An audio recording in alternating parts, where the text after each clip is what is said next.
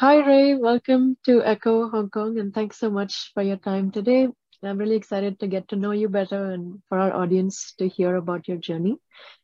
So, if you can start by telling us a little bit about yourself and uh, your journey so far. Mm-hmm.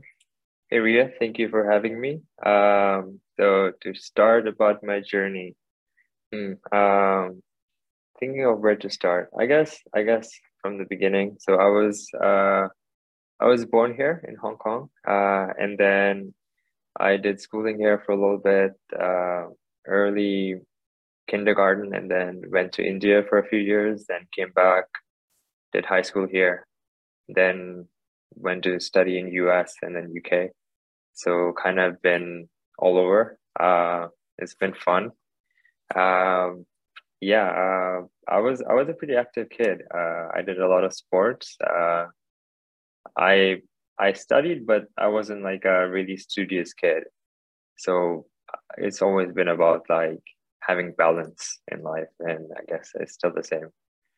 Yeah. So yeah, that's about it. Um, is there anything specific you want to know? No, that's good. Yeah, thanks for sharing. So that must have been interesting when you moved from Hong Kong to India, back to Hong Kong, and then to the US and to the UK. So, can you share a little bit about how you went about choosing the US as the place that you wanted to study at? Sure. Um, so I guess back in 2013 and 12, that was kind of known as a prominent place to go. Uh, reflecting back, I probably, if I had to advise anyone to choose somewhere to go, unless you get into one of the really elite schools in the US, I wouldn't recommend going there just because like financially and education wise i don't i don't believe it to be the best value. Um another reasons why i decided to go us was i got into PolyU but it was like one semester later. So it's supposed to start in winter and i didn't want to be left behind like three months. Another reason why i picked us is because i thought it would be good from a career aspect where i could probably work there but after going there i knew i didn't want to stay long term so so i decided to come back or actually go to uk to study more and then come back. Okay understood. Yeah. So what did you study in the us um so i did i did bachelor's in computer science. It's a very i guess uh traditional uh but kind of field to choose. Uh it's but I didn't I didn't choose it just because you know it's like a safe field.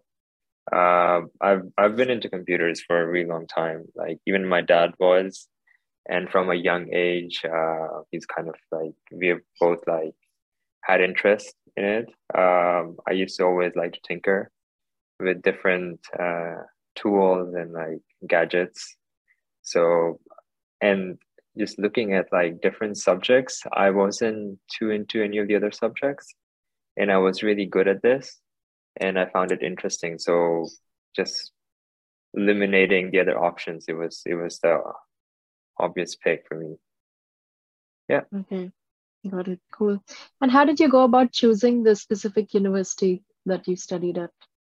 Um, actually, the university I picked was not it was not because of the program there or anything specific. It was just it was a convenient location close to my family's place and it was for me like finance was another important thing that my parents said it was fine but i wanted to i wanted to consider it when i was choosing it.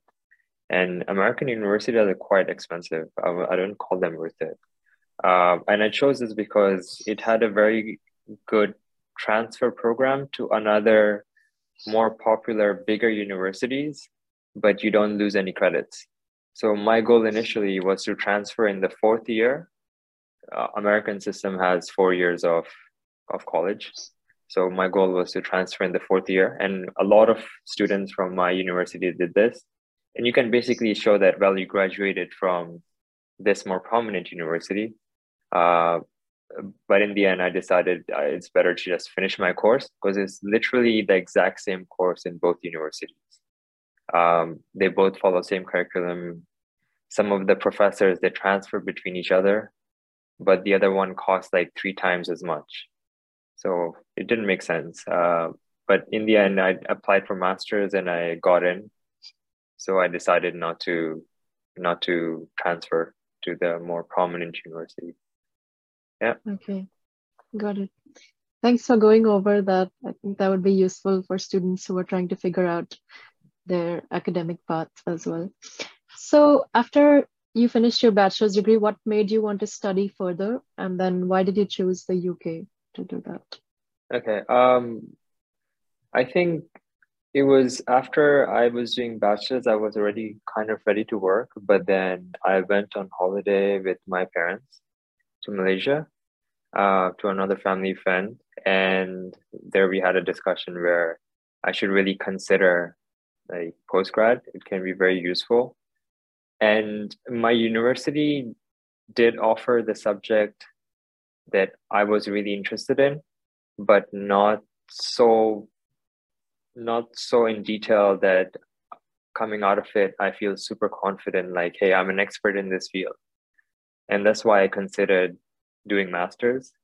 And long term it really made sense career wise as well as just learning and enjoying it. Uh, as well as going to a different country and like maybe potentially working there. Uh, it seemed like an easy path.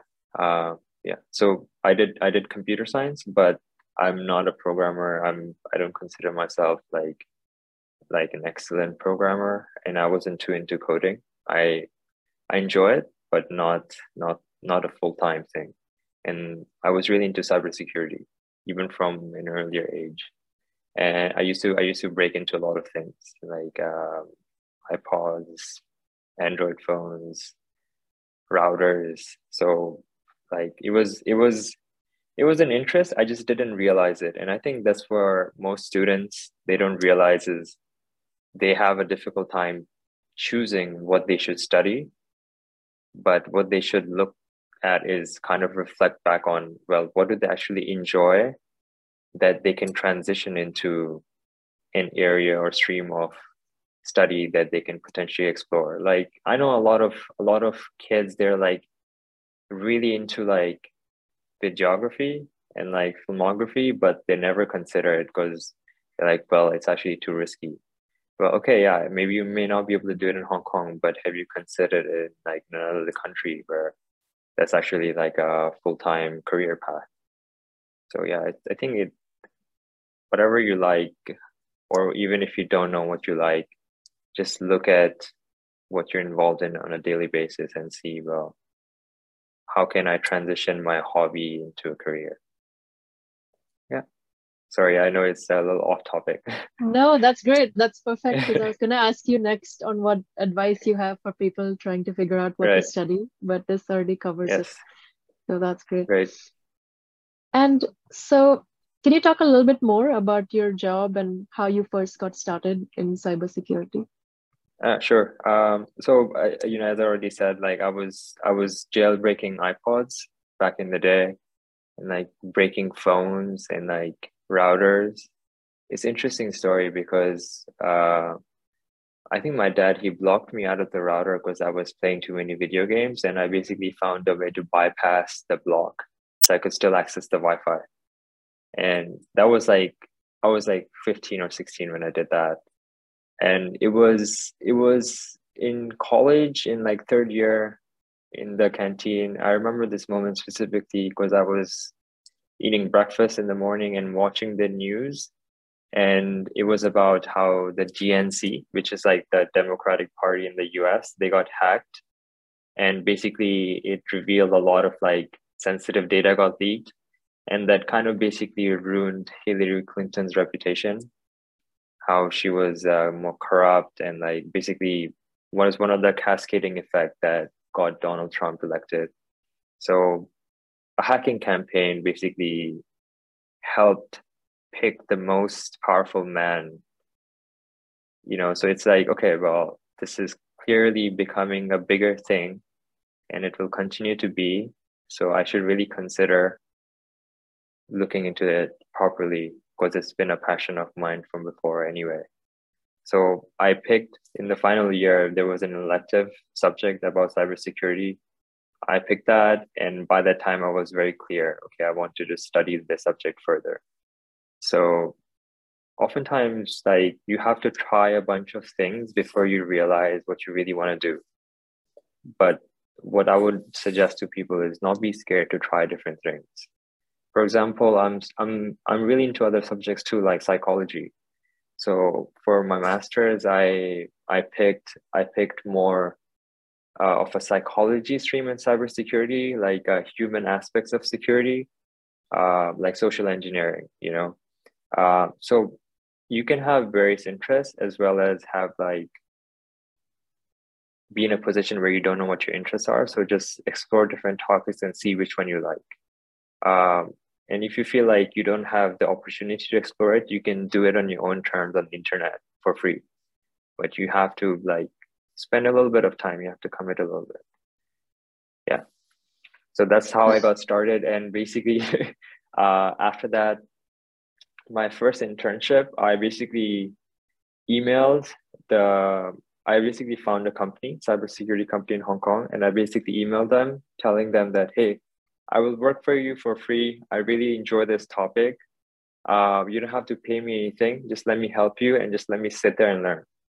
And and and they were they were really happy because they needed help, and they they paid me, which was quite nice. Um, and I got to learn a lot. Like half the time, I basically was shadowing the the CEO. It's a small company, so it was okay. And it's not so there's two things here first is like your learning as well as what you can contribute to them so you know you can just tell them like hey i don't know much i have some interest i have done my own kind of research so i'm not a complete newbie on this topic uh, and then you can say like well i may not be as as uh, experienced as someone who's uh, working in, in this field for like five years but i did this this, this before and I may be able to help you with a limited area and then and then just send emails, you know.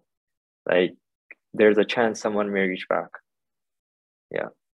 Yeah. So yeah, just all about all about like trial and effort. And then after I got my master's, um, I I actually didn't the internship was a lot easier to get into than it was for my first job. Like I applied like 200, 300 places and I didn't hear back. I was quite defeated for two weeks. And then I heard back my first offer, and they basically sent me an offer in like half an hour. And then after I got that offer, I actually had like 40 to 50 companies reach out to me afterwards because it takes them like two, three weeks to actually process your application because there are too many applicants. So yeah, just keep applying, don't be defeated. And if you have if you don't have experience just look into it on your own time and just apply for internships because that helps. Yeah. And then after that after working a year and a half in uk i moved back here and now i'm working here